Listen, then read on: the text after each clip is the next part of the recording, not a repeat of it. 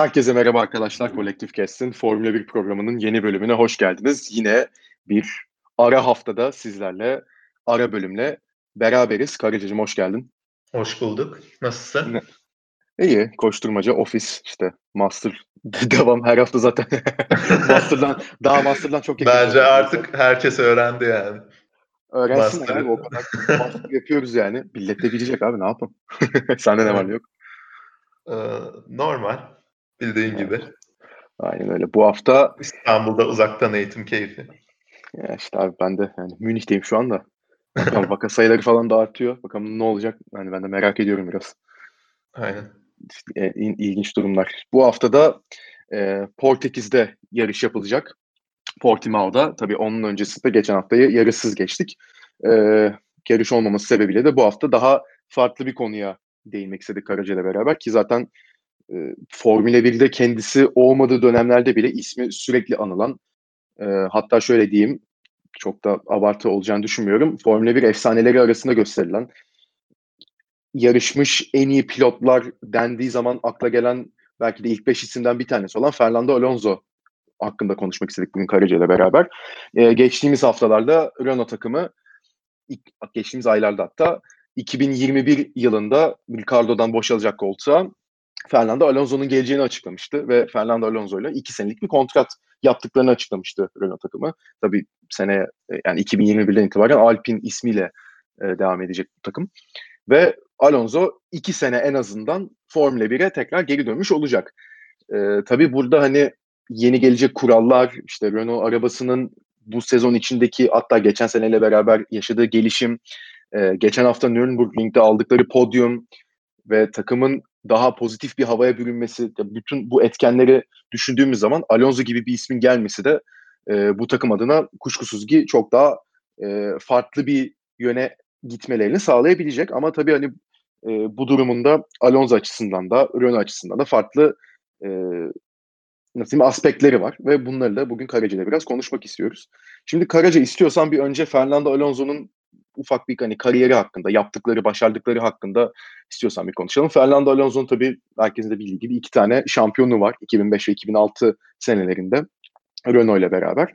E, Michael Schumacher'e karşı alınmış iki tane şampiyonluk ve ta o zamanlarda da Alonso ne kadar e, gözü kara bir yarışçı olduğunu ve çok daha farklı bir mentalitede olduğunu göstermişti e, bütün izleyenlere ve hatta griddekilere de. Bu iki şampiyonluğun ardından da McLaren'e geçmişti Alonso. McLaren'de tabii çok uzun süren bir dönemi olmadı.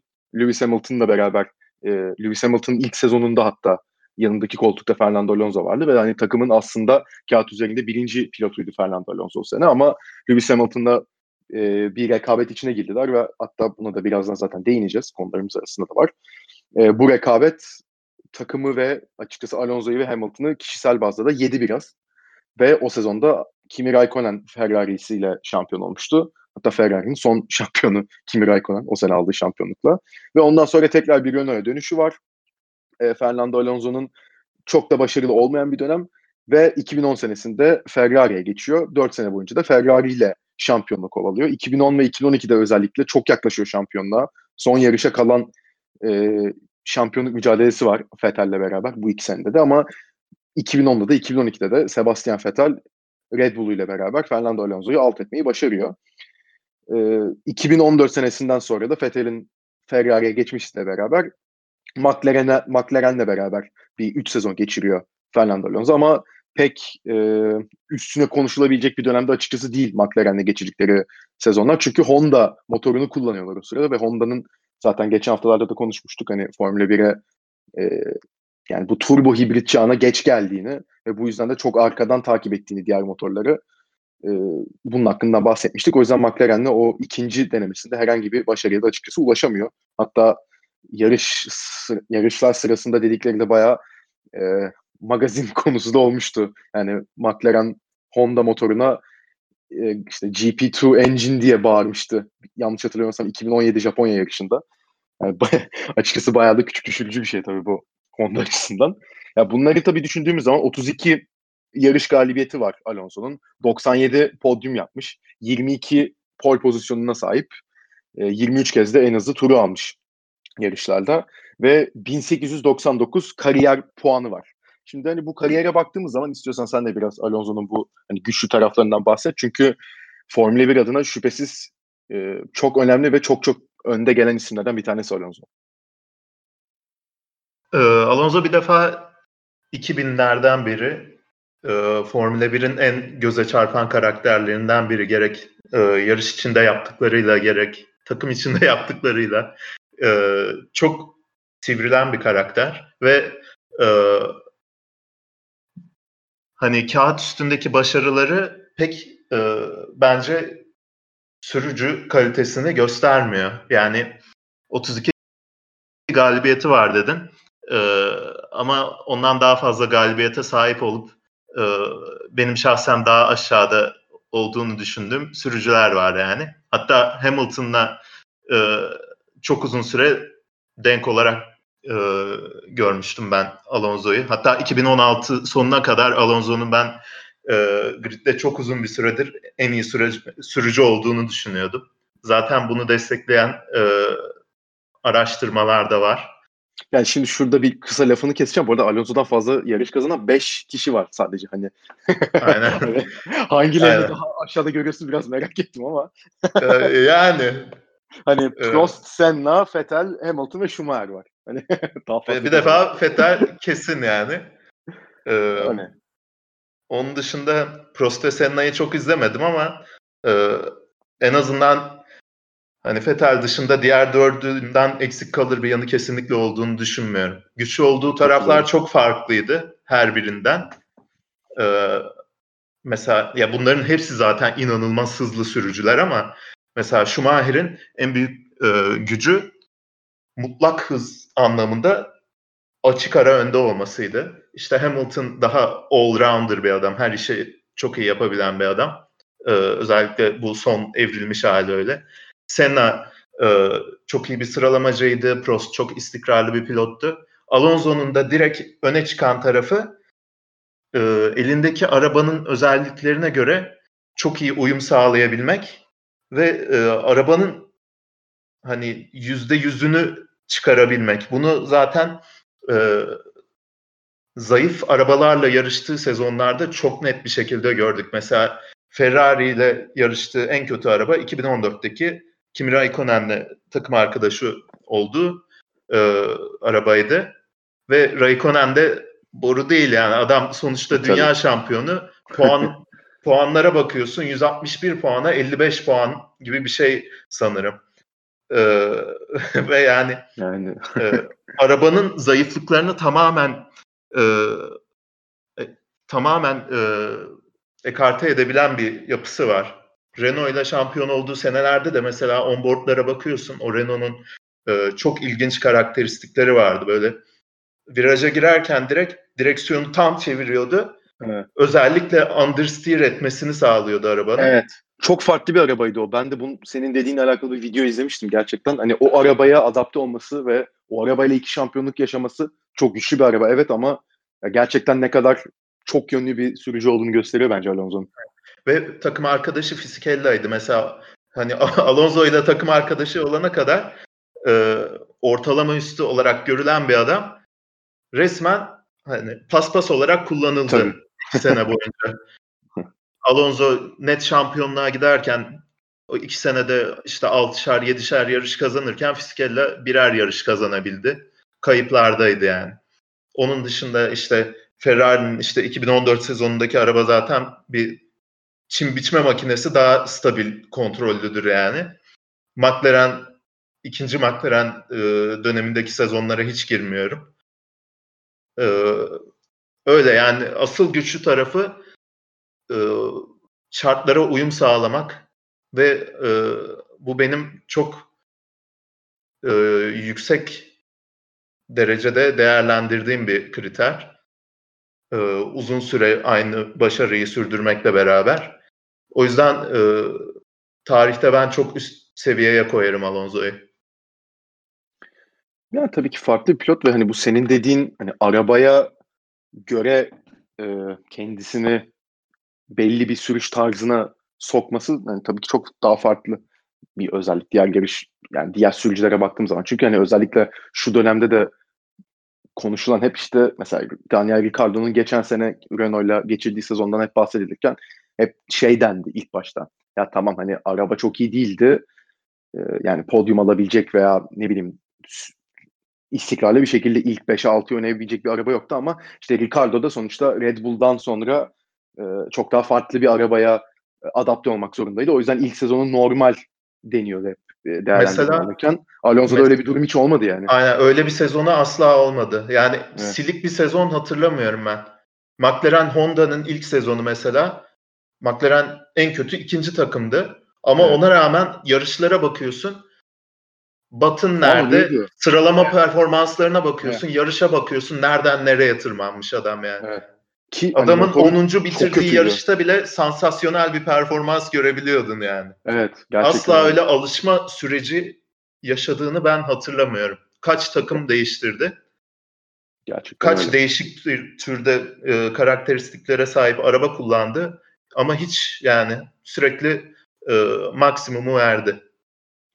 Yok kesinlikle katılıyorum ben de buna. Şimdi bir de e, bunlarla alakalı bir sorun var tabii. Hani ne kadar özel bir sürücü oldu işte 32 yarış kazandı. İşte tarihin en fazla kazanan 6. ismi zaten Formula 1'de. Yani hani bunları da tabii yani hiç yalan atılmayacak şeyler. Geçen sanki yani yanlış hatırlamıyorsam kendisinin de bir ifadesi vardı. Bu Vettel'in Ferrari'siyle alakalı. Yani daha doğrusu Vettel'in Ferrari dönemiyle alakalı. Hani biraz işte yanlış zamanda gitti. Yani veya istediği arabayı alamadı tarzı bir yorum yapmıştı bununla alakalı. Hatta kendisinin 4 sene boyunca işte Ferrari'de geçirdiği döneme e, biraz atıfta bulunmuş. Hatta ikisinde ben e, karşılaştırmıştı ve çok benzerlik bulunduğunu da söylemişti. Yani mesela buna katılır mısın ve hani bu özellikle Ferrari dönemindeki Alonso hani şampiyonluk alabilir miydi? Çünkü çok yaklaştı gerçekten iki kez. Yoksa hani zaten e, yani Red Bull evet domine bir araca sahipti.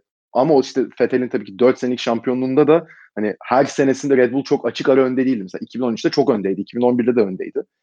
Ama hani 2010 ve 12'de çok yakındı takımlar birbirlerine. Mesela orada Alonso'nun bir tane bile şampiyonluk çıkartamaması o Ferrari ile bir eksi yazar mı yoksa sen daha hani elinden geleni yaptı olarak mı bakıyorsun? Veya Kesinlikle işte, hani, yazmaz ya. Fetel, yani Fetel gibi hani biraz yani doku uyuşmazlığı veya kısmetsizlik tarafına mı vuruyorsun işe?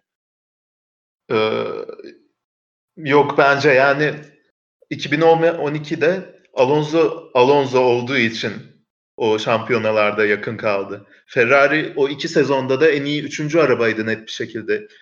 2010'da Red Bull ve McLaren'in arkasındaydılar. 2012'de de öyle yanlış hatırlamıyorsam. Tabii. Ee, ve Massa nerelerdeydi görüyoruz yani podyum zar zor yapabilen bir adam. Evet. Ee, hani kazasından sonra biraz belki düşmüş olabilir ama yine de yani. Ee, aynı şekilde yani hiç olmaması gereken yerde onboard'u izliyorsun. Ee, araba sürekli bir yerlere kayıyor yani. Ee, ya. Adam kontrol edebildiği için onu e, biraz saklıyor. Aslında yani e, nasıl anlatabilirim bunu? Yani 2015 ve 16'da e, Ferrari mesela çok net bir şekilde gerideydi ya en iyi takımdan Mercedes'ten. Bence Red Bull'dan da geriydi hatta yani. Aynen 2016'da pardon evet 2016'da Red Bull'dan da geriydiler. Ee, o seviyeden çok farklı olduğunu düşünmüyorum ben Alonso'nun kullandığı Ferrari'lerin. Yani zirve arabayla fark bakımından. Çünkü e, yani Massa'nın performansına bakıyorsun abi. Hiç alakası yok. Tabii. Ve e, onlar da zor kullanılan otomobiller. Yani Ferrari'nin biraz maskelendi bence. O, onu demek istiyorum. 2010'ların başındaki başarısızlıkları ya da e, eksikleri Alonso'nun performansları tarafından maskelendi. E, o yüzden hak verebiliyorum. Yani e, Fettel'le paraleller kuram, kurması bakımından Ferrari kariyerleri konusunda. E, 2017-18'de Ferrari biraz daha iyi bir araba kurdu ama sonuçta yine e, şampiyonluğun net favorisi olacak en iyi araba değildi. Yani benzer kaderleri oldu. İkisi de zaten e, Yani Alonso 5 sezon geçirdi. Vettel 6 sezon geçirmiş olacak. İkisi de iki defa şampiyonluğu biraz zorlayabildi. Alonso çok yaklaştı. Vettel'den çok çok daha fazla yaklaştı ama araba eksik olduğu için, e, yetersiz olduğu için neticesinde ikisi de şampiyonluk kazanmadan e, Ferrari kariyerlerini noktalamış oldular. E tabii o orada yani özellikle Alonso'nun hani ben o zamanlarda hatırlıyorum ilk Ferrari'ye geldiğinde ba- bayağı sansasyonel bir hamle olarak da gözükmüştü. Hani işte iki kez dünya şampiyonu yaptıkları çok belli. McLaren'le beraber de şampiyonluğa hatta yani o da son yarışa kalmıştı. Kimi Raikkonen'in bir puanla kazandı. Bir puanla gidiyor tabii. Ee, yani o yüzden hani çok büyük bir beklenti vardı ondan da. Yani beklentileri karşılayamadı desek olur aslında. Çünkü hani bir tane en azından şampiyonluk bekleniyordu ama yani senin dediğin şey kısmına da katılıyorum. Hani Massa'ya bakıyorsun. Burada hani Massa evet ikinci pilot konumuna düştü Alonso geldikten sonra gayet normal olarak ama Massa'nın da 2008'de son yarışta bir yaklaşık bir 30-40 saniyelik şampiyonluk aman, aman, aman. vardı. yani hani Massa'da, Oraya hiç girmeyelim ya. O çok acayip bir şey tabii. Ama hani şey açısından söylüyorum. Hani Massa'da öyle yabana atılacak tabii canım, tabii canım. bir pilot ya mesela Hamilton Bottas ikilisi olarak görülecek bir ikili değildi Alonso Massa ikilisi. Yani Massa dediğim gibi bir sezon boyunca şampiyonluğu oynamış, Grand Prix kazanmışlıkları olan ve hani e, yarış sırasında pistte o da farklı özellikleri öne çıkabilen ve arabayla iyi işler yapabileceğini gösterebilen bir pilottu. Ve işte dediğim gibi hani şampiyon olabilecek bir pilottu aynı zamanda da. Ki şampiyonluğa oynadığı sezonda iki, yine ikinci pilottu aslında Massa. Hani onun yanında Alonso'nun bu kadar farklı olarak üstte kalması ve hatta iki yıl boyunca şampiyonluğu son yarışa kadar getirip hani son artık yani foto finish şeklinde bitirmesi bence çok özel bir durum. O bile açıkçası hani Alonso'nun ne kadar e, farklı bir pilot olduğunu gösteriyor. Umarım bu arada bunları 10 sene sonra Verstappen için söylemeyiz. Yani o da yani geri dönüp baktığımızda olan çok yaklaşmış diye falan olmaz da alır bir iki tane. Ondan beklentim bu konuda yüksek. Şimdi Ve Alonso ile ilgili şöyle bir şey diyebiliriz. Yani e, Formula 1'de sürücüleri karşılaştırmak çok zor ama işte ancak takım arkadaşlarıyla e, çok fazla varsayım yapmadan karşılaştırabiliyorsun. Normal. Bütün takım arkadaşlarını ezip geçen bir adam. Hepsi böyle evet. ortalama üstü profillere sahip adamlar. İşte Fisichella'dan bahsettik. Bir tek Hamilton'la denkler. Hamilton evet. Ee, o da zaten Hamilton yani. Her ne kadar çaylak Hamilton olsa da. Ya Ve orada zaten o sezonun Hamilton... çok karışık olayları vardı. Yani evet, sportif bir şekilde ne, nasıl ne kadar karşılaştırabilirsin onu evet. konuşuruz birazdan. Ee, sonra ikinci Renault döneminde zaten yani Piquet Junior e, geç, geçiyorum orayı.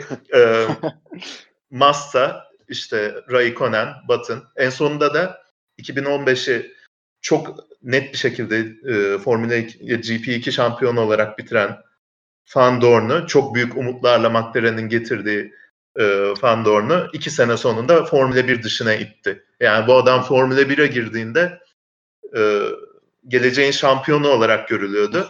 Karşısında 36-37 yaşındaki Alonso iki senede adamın fişini çektirdi yani. Aynen Bu öyle. takım arkadaşlarıyla tüm kariyeri boyunca nasıl e, karşılaştırıldı, karşılaştırıldığını görünce performanslarının ne kadar zaten iyi bir pilot olduğunu görüyoruz.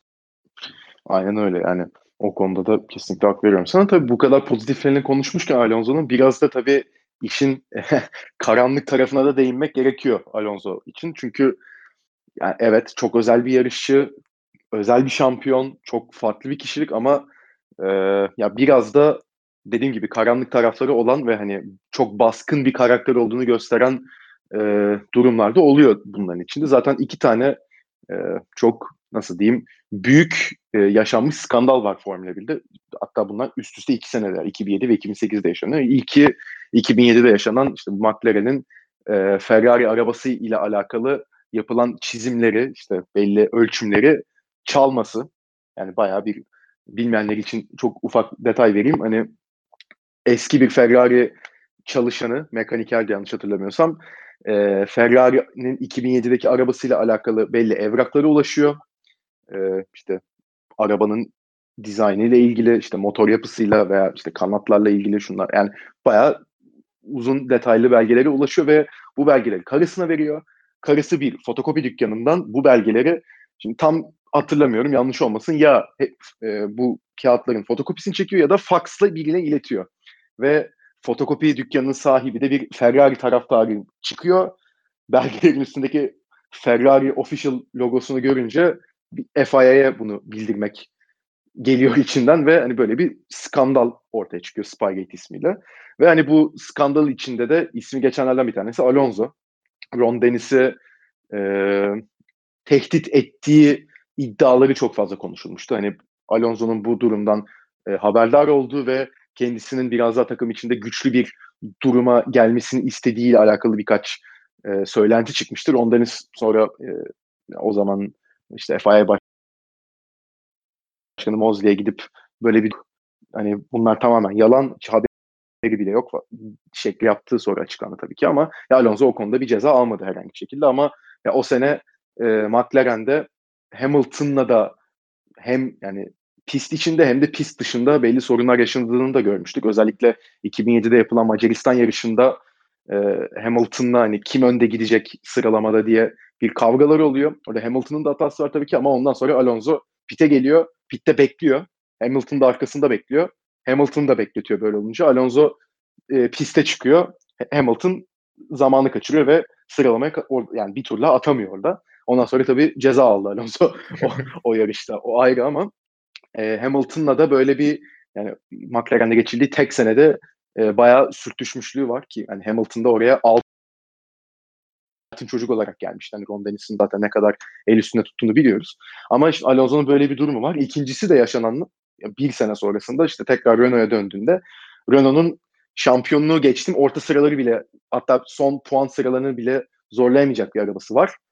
E, ama 2008'de ilk yapılan e, Singapur Grand Prix'sini Alonso kazanıyor. Çok büyük bir sürprize imza atarak ve Çok bundan yaklaşık bir sene sonra stratejiyle. Aynen öyle. Çok bundan yaklaşık bir sene sonra o zaman yani 2008'de e, Alonso'nun takım arkadaşı olan Nelson Piquet Jr. E, FIA'ya gidiyor ve diyor ki e, o yarışta bir e, tırnak içinde şike yapıldı. Bana kasıtlı olarak 14. virajda duvara girmem söylendi. Ben de 14. virajda kaza yapıp duvara girdim. Bu yüzden de biz stratejimizi buna göre ayarlamıştık. E, ve bu sayede de Alonso yarışı kazandı diyor ve hakikaten bunun doğruluğu ortaya çıkıyor ondan sonra ki işte e, Briatore'ydi o zaman Renault'un e, takım şefi. O zaten Formula 1'den men ediliyor. E, işte Renault CEO'su muydu tam hatırlamıyorum. Bir kişi daha onunla beraber hani ömür boyu ceza alıyorlar. Ha Pat Simmons pardon evet CEO'su değil. O 5 sene aldı galiba ya da 5 sene seneye evet. indirildi sonra. Be, evet ikisi de önce e, hayat boyu ceza ömür boyu ceza alıyor. Pat Simmons'ın sonra 5 sene indiriliyor ama Briatore bir daha Formula 1 camiasına adım atamıyor. Yani böyle iki skandala ismi karışmış bir isim ki ondan sonra e, işte bu tekrar McLaren'e döndüğünde 2015'te McLaren arabasıyla ve Honda ile alakalı yaptığı e, nasıl diyeyim birkaç ters açıklama da var. Ferrari döneminde açıkçası çok bir şey var mıydı hatırlamıyorum.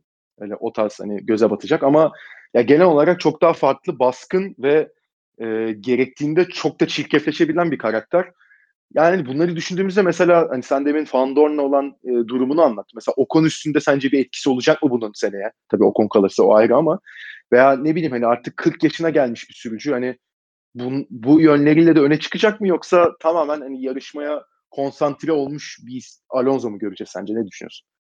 Ee, Ocon konusuna birazdan geleceğim de e, yani dediğin gibi e, çok böyle takım işi işler, işlere e, çok karışan bir karakter kariyeri boyunca. Özellikle yani son McLaren döneminde çok onu, onu yapması gerekmedi. O kadar gerideydiler ki. Tamam, ee, ama yani 2007'de dediğin olay var. Zaten e, McLaren'le imzaladığında Hamilton takım arkadaşı olduğunda net bir şekilde birinci sürücü olmak istiyordu. Benim e, çıkarımım bu söylenilenlerden. Bu da doğal yani 2005-2006 2006'nın şampiyonu olarak 2007'de McLaren'e gidiyorsun. Yanında çaylak takım arkadaşı var. Ee, ama sene boyunca e, Ron Dennis'in işte favori adamı olan Hamilton denk performanslar gösterdikçe daha eşit e, muamele görmeye başlıyorlar ve Alonso buna çok bozuluyor. Evet. Zaten sezon sonuna e, yaklaştıkça e, ve Alonso'nun McLaren'den sonraki sene ayrılacağı e, kesinleşince şey demeye başlıyor. E, bana ikinci gibi ikinci pilot gibi davransalar okeyim ama üçüncü, dördüncü pilot gibi davranıyorlar gibi şeyler söylemeye başlıyor. Sonra devamında zaten Ferrari'de çıktığı ikinci yarıştan direkt e, önünde Massa, Massa var. Massa'yı çekin önümden daha hızlıyım diyor ve takıma zorla emir uygulattırıyor. Yani e, otoritesini, ağırlığını e, çok koymak isteyen bir adam. E, menajeri e, o kadar uzun sene Briatore olmuş bir adam. Biraz yani bekliyorsun şaşırtıcı değil. yani e, sonra Ferrari'de de işte işler iyiye gitmedikçe hatta e, sonlara doğru biraz daha kötüleştikçe orada da iyice belli olmaya başlıyor memnuniyetsizliği. Ve e, yani çok var böyle e, takım işi, takım içi işlere karıştığı, sürücülükten daha fazla takımın üstüne gereksiz baskı koydu. Hatta yani McLaren'de yok diyorum ama Honda'ya inanılmaz baskı kuruyor e, McLaren'le ikinci canım. döneminde de. Tabii canım. Öyle öyle bir baskı kuruyor ki Honda mühendislerine mesela yarışta e, kamera dönüyor. Adamlar ağlayacak gibi böyle. yani, Abi yok çok hakikaten o, yerin o dibine sokuyor atmosferde, yani. O atmosferde hani o kadar e, anlık performans bekleyen bir sürücü varken Honda'da abi biz duralım bize bir sene verin e, motoru baştan düzgün yapalım diyemiyor yani. E, tabii. Onu işte Toro Rosso ile imzalayınca biraz daha Honda düzelmeye başlıyor ancak. E, yani Alonso biraz e, rebuilding yani yeniden yapılanma e, tipine uygun bir adam değil bence. Yani direkt başarı isteyen bir adam. Zaten 40 yaşında Formula 1'e geliyor. Bakalım. E, şimdi geçen hafta bu senenin Renault arabasıyla test yapmış. İlk kez ben senelerdir ilk kez sakalını kesilmiş gördüm yani. Hakikaten şey, çok çok çok e, nostaljik oldum böyle Renault'un formasında falan. Suratı zaten gülüyor. Evet. Evet. O ilk ilk dönemlerine biraz gitmiş. Sanki biraz yarışmayı özleş, özlemiş gibi geldi. Bakalım seneye e, kurallar çok benzer olacağı için e, Renault'un performansını az çok tahmin edebiliyoruz. O yüzden Alonso da takıma çok baskı uygulamayacaktır. İşte bir an önce e, Mercedes'i zorlamamız lazım tarzında ama 2022'de bakalım e, ne kadar zorlayacak. Ocon konusunda da e, şunu diyebilirim. Yani e, Ocon da Formula 1'e ilk girdiğinde Mercedes'in e, en büyük genç yeteneklerinden biri olarak görülüyordu. Bu sezon işte biraz e, önce geçen sene koltuk bulamadılar Ocon'a. Bu sezonda e, Ricardo tarafından e, ezilmiyor da yani net bir şekilde daha geride. O yüzden biraz e, ortalama bir adam olduğu belli oldu. Van Dorn'a yaptığı gibi e, Formula 1'den dışarı iter mi 40 yaşındayken? Bundan pek emin değilim ama ya 40 yaşında e, Ocon 40 yaşındaki Alonso ile Ocon denk bir performans gösteriyorsa bu Ocon için hiçbir iyi bir görüntü olmaz ve yani Ocon'un kariyeri için dönüm noktası olacak bir sezon olacak bence seneye. Devamında 2022 için e, Renault ile devam edebilir mi Ocon? Ben hiç emin değilim. Yani şansını çok yüksek görmüyorum. Hatta e, Gazli'nin mesela 2022'de Alpine'le diyeyim, Alpine gidebileceğini düşünüyorum. Ee, zaten ya geleceğini yani. çok parlak görmüyorum o konun. Alonso ile takım arkadaşı olan adamların akıbeti pek şey olmuyor. Evet. Raikkonen mesela 2014'te ya 2013 2012 2013'te Lotus'la yarış kazanan bir adam. Böyle Aa, hala çok iyi denilen bir adam. 2014'te Alonso'nun yanına gidiyor. Emekli mi olsun bu sezon denmeye başlıyor evet. yani. Tabii 2013'te Raikkonen o Lotus'la üçüncü bitiriyor yani şeyi. Ee, Aynen. Sürücüler klasmanı hani hiç şey değil. Ama yani hakikaten onun da 2014'te ondan sonra hakikaten emekli mi olsa artık ki yani Hadi Alonso'da bu sezon da, emekli olsun deniyor 7 senedir. Evet. Ve yani Alonso'yla da yaşları ya, ya aynı yaşlar ya da bir yaş fark var orada. Yani öyle şey e, çok da açık değil yani araları düşünürsek hani şey olarak. Burada Ocon konusunda da abi hani senin dediğine şöyle tamamen katılıyorum. Abi seneye ya mesela hani sen de dedin e, regülasyonlarda çok büyük bir değişiklik olmayacak. Ve hani Renault zaten motor olarak çok gelişmiş durumda. Onu görüyoruz. Yani düzlük hızları gayet iyi.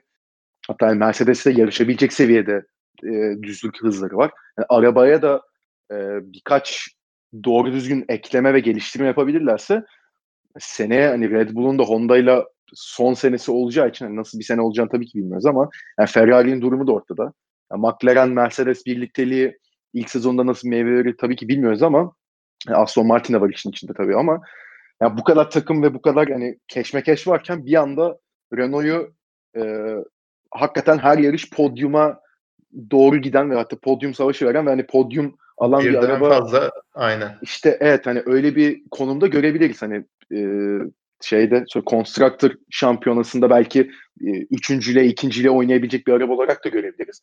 Yani böyle bir durumda eğer Alonso çıkıp 6-7 tane podyum yapar. Yarış kazanmasına gerek yok. Yani 6-7 tane podyum yapar. Ocon sıfır podyumda kalırsa ben 2022'de Oo, o zaman zaten yani yani. hiç hiç hiç şansı kalmaz ki. Ya öyle bir durumu da bu arada görebiliriz. Ya Alonso'nun çünkü hakikaten e, ben hani o demeçlerini de görüyorum. Aynen. Evet yani Alonso'nun demeçlerinden de adam hakikaten çok istiyor yarışmayı. Ve hakikaten Renault ile 2022 senesinde yani Renault'un da tabii burada belli bir plan ortaya koymuş olması gerekiyor. Ve hani Alonso'nun da buna inanması gerekiyor tabii ki. Adam hani 40 yaşında bir an yoksa niye gelsin? Ama hani böyle bir durumda Alonso 2022'de şampiyon olabileceklerine ya yani en azından şampiyonluk yarışı verebilecek bir arabaya ve düzene sahip olabileceklerini düşünüyor. Yani buraya giden yolda da eğer o konu seneye böyle bir duruma düşürürse ben de senin dediğine tamamen katılıyorum burada. Hani o konun herhangi bir yani Alpin takımında en azından geleceği olabileceğini düşünmüyorum. Yani hakikaten yerine Gazlı veya ne bileyim başka biri gelir. Yani Gazlı gelir büyük ihtimalle hatta onun yani 2021'de bile böyle bir şey olabilecek konuşuluyor hatta şu aralar ama yani Alonso Ocon ikilisi ya Ocon içinde bence olabilecek en e, kötü senaryolardan biri oldu böyle baktığımız zaman. Ama yani Alonso da tabii yani şampiyon olur mu bilmiyorum. Renault'la yani çünkü nereye kadar varabilirler? 2022'de nasıl bir kendilerine plan yaptılar? Nasıl bir yol haritası çizdiler? Onu tabii ki yani normal olarak açıklamıyorlar ama yani bu motor gücüne baktığımız zaman gelişen bir motorları olduğunda gördükçe yani neden olmasın diyebiliyorum ben açıkçası. Yani en azından Hamilton'ı zorlayabilecek bir duruma gelirse ben çok ilginç bir e, çok ilginç iki sezon izletebileceğini düşünüyorum ben Alonso'nun. Ve yani hakikaten grid'e baktığımız zaman da abi grid'de şu an Hamilton mentalitesine yaklaşabilecek bence çok çok az. Hatta şu an Max Verstappen haricinde ben o mentalitede olan bir sürücü olduğunu düşünüyorum. Leclerc'in yani, biraz yolu var da. Leclerc'in daha çok yolu var abi yok. Yani Leclerc'in hani geçen sene iki yarış kazandı eyvallah. Yani ama Ferrari motorunu zaten geçen seneki durumunu biliyoruz. O ayrı bir şey ama yani Verstappen daha böyle hani nasıl diyeyim o killer instinct denir ya. Ben Hı. mesela Verstappen'de onu görüyorum. Leclerc daha onu tam gösteremedi. Çok iyi bir yarışçı. Kesinlikle onunla alakalı bir şey demiyorum ama Alonso da aynen Verstappen gibi. Hatta da, bence daha manyağı Verstappen'in. Yani eğer evet. altında hakikaten e, kompetitif bir araç olursa Hamilton'a bence çok e, zorluk çıkarabilecek bir durumda olur Alonso ki eski durumlarını düşünürsek de yani tabii ki yani 15 sene önce ol, yaşanmış olaylardan 13 sene önce yaşanmış olaydan bahsediyoruz şu an. Aşmışlardır bunu çok büyük ihtimalle ama yani gıcıklığına bile Hamilton'ı geçmeye çalışmasını ben, ben çok e, uzak bir ihtimal olarak görmüyorum. O yüzden yani Renault'la 2022 sezonu çok ilginç olacak. Senin de istiyorsan bir son hani 2022'de ne yapabilir şeklinde hani düşüncelerini alalım ondan sonra kapatalım zaten bölümü. E, Toto Wolff zaten geçen hafta söyledi yani 2020 e, arabasını geliştirmeyi tamamen bırakmışlar. Öyle bir lüksleri de var şu anda. E, bu sezonda zaten budget cap'in olacağı son sezon. Olmayacağı özür diliyorum. E, o limit gelmeden bütün paralarını akıtacaklar herhalde seneye ve e, yeni kuralların geleceği 2022 arabasına. O yüzden e, 2022'de de çok net favori olacaklarını düşünüyorum. Renault e, yani sadece Renault değil başka hiçbir takımın yanına çok yaklaşabileceğini düşünmüyorum. Hani bu nesilden biraz daha yaklaşabilirler ama Hamilton gibi bir adam varken e, yaklaşman yetmiyor Mercedes'e. Daha iyi arabaya sahip olman gerekiyor. E, ama e, ben seneye bir hatta birden fazla podyum alabileceğini düşünüyorum Alonso'nun. Ondan sonraki sene de yeni kurallara e, nasıl tepki verirse artık Renault nasıl bir araç yaratırsa e, Ferrari nasıl dönecek acaba yeni kurallarda? Çünkü bu hani bu sezonki Ferrari'nin performansı çok e, istisnai derecede kötü yani. Seneler boyunca devam edecek bir durum değil yani. Koşturan eşekler ya. Şahlanan eşek pardon. ee, onun dışında bu arada Alonso'nun e, 40 yaşında dönmesiyle alakalı şunu diyeceğim. Formula 1 sürücüleri için hep şey denir abi. E, yaşla yavaşlanmaz sürücüler e, çocuğunun olmasıyla bir saniye kaybederler evet. gibi çok eski bir söz vardır. E, Alonso de bunu dedi. Aynen. E, Fetel ki daha 33 yaşında şu an. Tabii. E, Alonso'nun çocuğu yok bildiğim kadarıyla evli değil. e zaten e, Formula 1'i bıraktığından beri Le Mans'ı iki defa kazandı. Tabii. Dünya dayanıklılık şampiyonasını kazandı. Schumacher'in Ferrari'yi bıraktığı zamanki gibi 3 sene tamamen kenarda oturup izlemedi. Yani aktif bir şekilde e, yarışmaya devam etti. IndyCar'da yarıştı. Her türlü yarışı deniyor adam. Yani o uyum sağlayı bilme özelliğini sonuna kadar kullandı Formula 1'den ayrıldığından beri. Ruh hastası ee, abi yani adam. O yüzden öyle çok hamlamış bir şekilde döneceğini düşünmüyorum ben yani. 40 yaşında dönüyor olabilir ama ben yine zirve performansına yakın olacağını düşünüyorum. Geçen haftaki testte şey demiş. Araba benim e, benden daha iyiydi demiş. Ben arabaya ayak uyduramadım demiş. Ne e tabi e, tarihteki virajı en hızlı alabilen arabalar, en yüksek downforce üreten arabalar ya. Adamın bütün gerçekliğini değiştirecek kadar hızlıdır muhtemelen.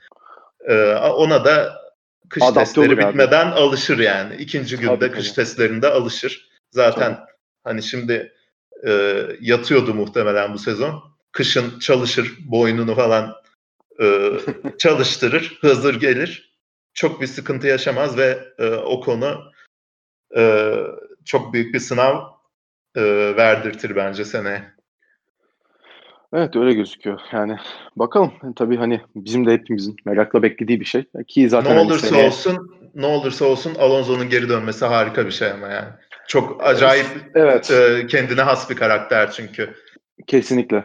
O konuda kesinlikle katılıyorum. Hani e, ekstra seyirci de çekebilecek bir isim bence hani bu konuda. Ki hani e, Honda'nın ayrılmasının fe, e, Formula 1 için ne kadar kötü bir şey olduğunu ve hani e, farklı yerlere e, gidebileceğini işin konuşmuştuk ama yani bunu mesela bu Honda'nın ayrılığından bahsetmişken mesela Alonso'nun geri dönmesi de bir o kadar pozitif bir etki yaratacak bence Formula 1 üstünde.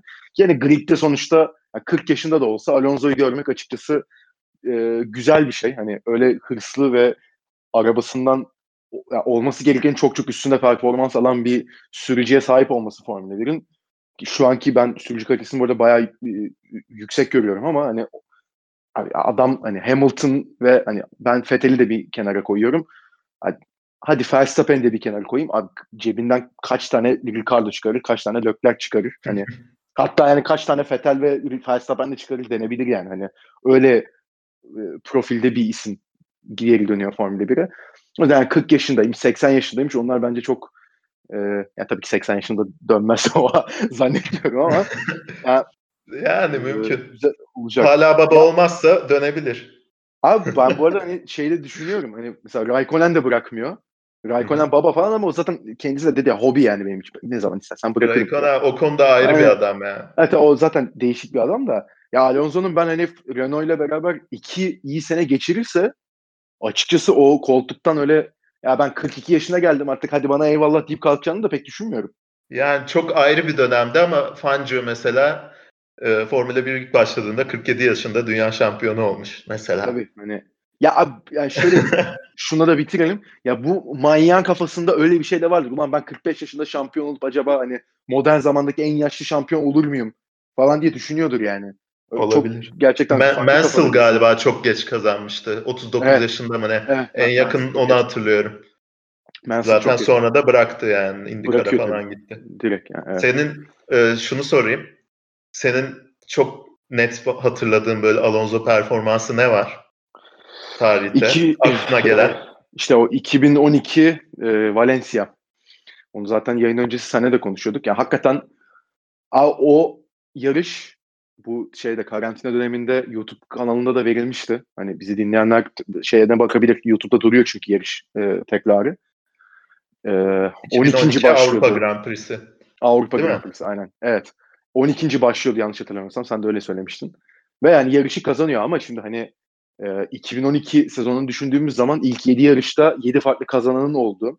McLaren'in, Red Bull'un, Ferrari'nin, Williams'ın Hadi Williams'ı geçiyorum biraz. Onların e, Maldonado ile aldığı galibiyet biraz komikti ama yani e, Ferrari'nin daha önünde gözüken bir McLaren ve Red Bull vardı. Red Bull zaten e, çok iyi bir arabaydı o sezon ama hani McLaren de çok iyiydi. Button ve Hamilton gibi bir ikiliye sahiplerdi. Hamilton da Button da şampiyonanın belli dönemlerinde e, liderliği götürmüş isimler. Yani Hamilton o sene e, formdan düşmesinin, daha doğrusu yarış kazanmamasının belli bir yerden sonra sebebi yani arabanın e, güvenilirlik sıkıntıları yaşanmasıydı. Hani bunları göz önüne aldığımız zaman ki yani Weber ve Vettel de çok iyi yarışıyordu Red Bull'la. Lotus çok güçlüydü. Lastiklerini çok, çok iyi koruyordu. Evet. Evet. Kimi Raikkonen e, yarış kazandı o sene yanlış hatırlamıyorsam 3 tane veya 2 tane tam hatırlamıyorum ama yani böyle bir grid varken ortada Alonso'nun 12. başlayıp önündeki herkesi geçip hiçbir şekilde düşmeden yani %200'üyle belki sürdüğü bir yarış o 2012 e, Avrupa Grand Prix'si ve bu arada hakikaten... sözünü keseceğim. Ee, şey o yarışı 12. başlamasının nedeni sıralamada yaşadığı herhangi bir sorun değil. Ferrari o hafta evet, sonunda evet. tamamen yani evet. en iyi 5. 6. araba olarak geliyor. Tabii tabii. Ve hani sıralamada hiçbir sıkıntı yaşamamalarına rağmen Q3'e kalamıyor. Sonra birdenbire pazar günü geliyor, yarışı kazanıyor. Yarışı kazanıyor. Ve hani şöyle bir şey de var. Ben o sezonu işte izledim zaten tamamını bu karantina döneminde. Ya atıyorum mesela belli yarışlarda sezonun özellikle ilk 5-6 yarışında falan yani, yani pol aldığı da oluyordu da ya atıyorum mesela 7. 6. olduğu zaman da aa Alonso veya işte Massa nasıl 6-7 oldu denmiyordu. Fena bir qualifying geçirmediler ya diye hep konuşuluyordu. Hani öyle enteresan bir sezon ve Ferrari arabası da öyle hani senin de dediğin gibi hani tepeye oynayabilecek veya işte sıkıntı yüzünden Q3'e kalamayacak yani öyle bir araba değil. Araba öyleydi o sene. Hani güçlü bir araba yoktu. Ama yani o arabayla bile hakikaten son yarışa kadar getirmiş. Zaten çok ikonik bir anı da vardır o sezonun. Oo. 2012'de son yarışta Brezilya'da kazanıyor. Vettel tabii yarışta spin atarak başlıyor ama 20.likten bir anda kendini 5. ile 6. atıp şampiyonluğu alıyor o sene. Ee, Alonso'nun da yarış sonu böyle bir boş bakışı var. Evet. o işte o çok ikonik bir Tüylerim diken diken oldu hatırlayınca. Evet, çok çok ikonik bir andır. Yani ama hani o işi oraya kadar getirmesi bile çok acayip gerçekten. Abi senin var mı peki böyle bir Alonso performans? Ee, zaten 2005 2010 2005 2006'daki e, San Marino düelloları Schumacher'le evet, e, çok meşhurdur. Onu belki Imola bölümünde belki biraz konuşuruz. E, Imola yarışından sonra. E, onlar çok ikoniktir yani. Ama benim aklımda nedense e, şey çok öne çıkıyor. 2010 Kore Grand Prix'si böyle resmen muson yağmurlarında e, yarışılan bir Grand Prix'di. Kore'deki ilk yarış. Asfalt yeni e, döşenmiş zaten.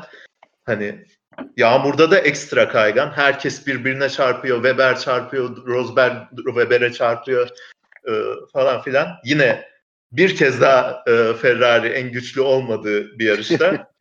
e, Vettel'in de tabii önde motorunu patlatmasıyla Alonso o yani o felaket yarışı gıp gri hava böyle koyu gri yani önünü göremiyorsun. O yarışta bir, e, bir şekilde birinci bitiriyor ve yarış sonu radyoda da yarış mühendisi müthiş İtalyan bir aksanla beautiful, beautiful diyor. Hatırladı şimdi. yani ha yok yani hani adam hakikaten çok özel bir sürücü. Tekrar yani Formula 1'e gelmesi hakikaten e, güzel bir detay ya. Yani iyi olacak bence. Yani umarım tabii hani bek yani tabii beklenti biraz farklı. Hani ben şampiyon olmasını beklemiyorum. Şampiyon olması beklenen burada mutlaka vardır 2022'de.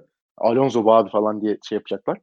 Ama hani şampiyon olmasa hayal bile... kurup hayal kurabilirsin de beklenti biraz ya fazla evet, bence. Evet. Yani ben dediğim gibi hani seneye birkaç tane podyum çıkarabilirse 2022'de de şampiyon olamasın. Yani ikinci de olmasın da yani yarış galibiyetlerine zorlasın. Bir tane böyle araya bir iki tane galibiyet sıkıştırsın. Ben çok tatlı ya olur bu, onu görmek yani. Aynen ya bu ban, bu beni kesinlikle tatmin eder. Hani ben beklentimi tamamen karşılar bu. Ya daha da fazlasını beklemek yani Mercedes'le dönüyor olsa o derdim ki tamam ya bu adam hani şampiyonluğa oynayacak da hani öyle bir durum da yok. O yüzden hani bunları eğer gösterirse bize bence gayet karşılanır beklentiler. Hatta belki fazlasını bile almış oluruz kendisinden. Memnun olabileceği bir geri dönüş olur kesinlikle bence de. Katılıyorum. Aynen, aynen öyle. O zaman bunu da konuşmuşken artık bölümü kapatalım. Kardeşim ağzına sağlık. Çok güzel bir Alonso sohbeti oldu. Alonso'yu çok sevmem ben açıkçası ama yarışçı yani sürücü olarak çok takdir ederim. Çok da beğenirim. Yani kişiliğiyle alakalı bir politik tarafını ama, evet, yani o, sen biraz. Evet o tarafı beni rahatsız ediyor biraz ama e, seninle böyle bir Alonso muhabbet yapmak çok keyifliydi. Çok teşekkür ederim. Ben teşekkür ederim. Evet, bununla beraber de artık bölümümüzün sonuna geldik. E, bu hafta bölümünde başında dediğim gibi Portimao'da yarışacak e, Formula 1 ve uzun zaman sonra Portekiz'e dönmüş olacak Formula 1. Çok farklı bir pist. Pist hakkında haftaya konuşacağız. Yani roller coaster gibi bir pist hatta öyle demek çok abartı olmaz. Çok değişik bir pist. Bizi bence değişik bir yarış da bekliyor. O yüzden bizi dinlemeye devam edin. Haftaya görüşmek üzere. Hoşçakalın.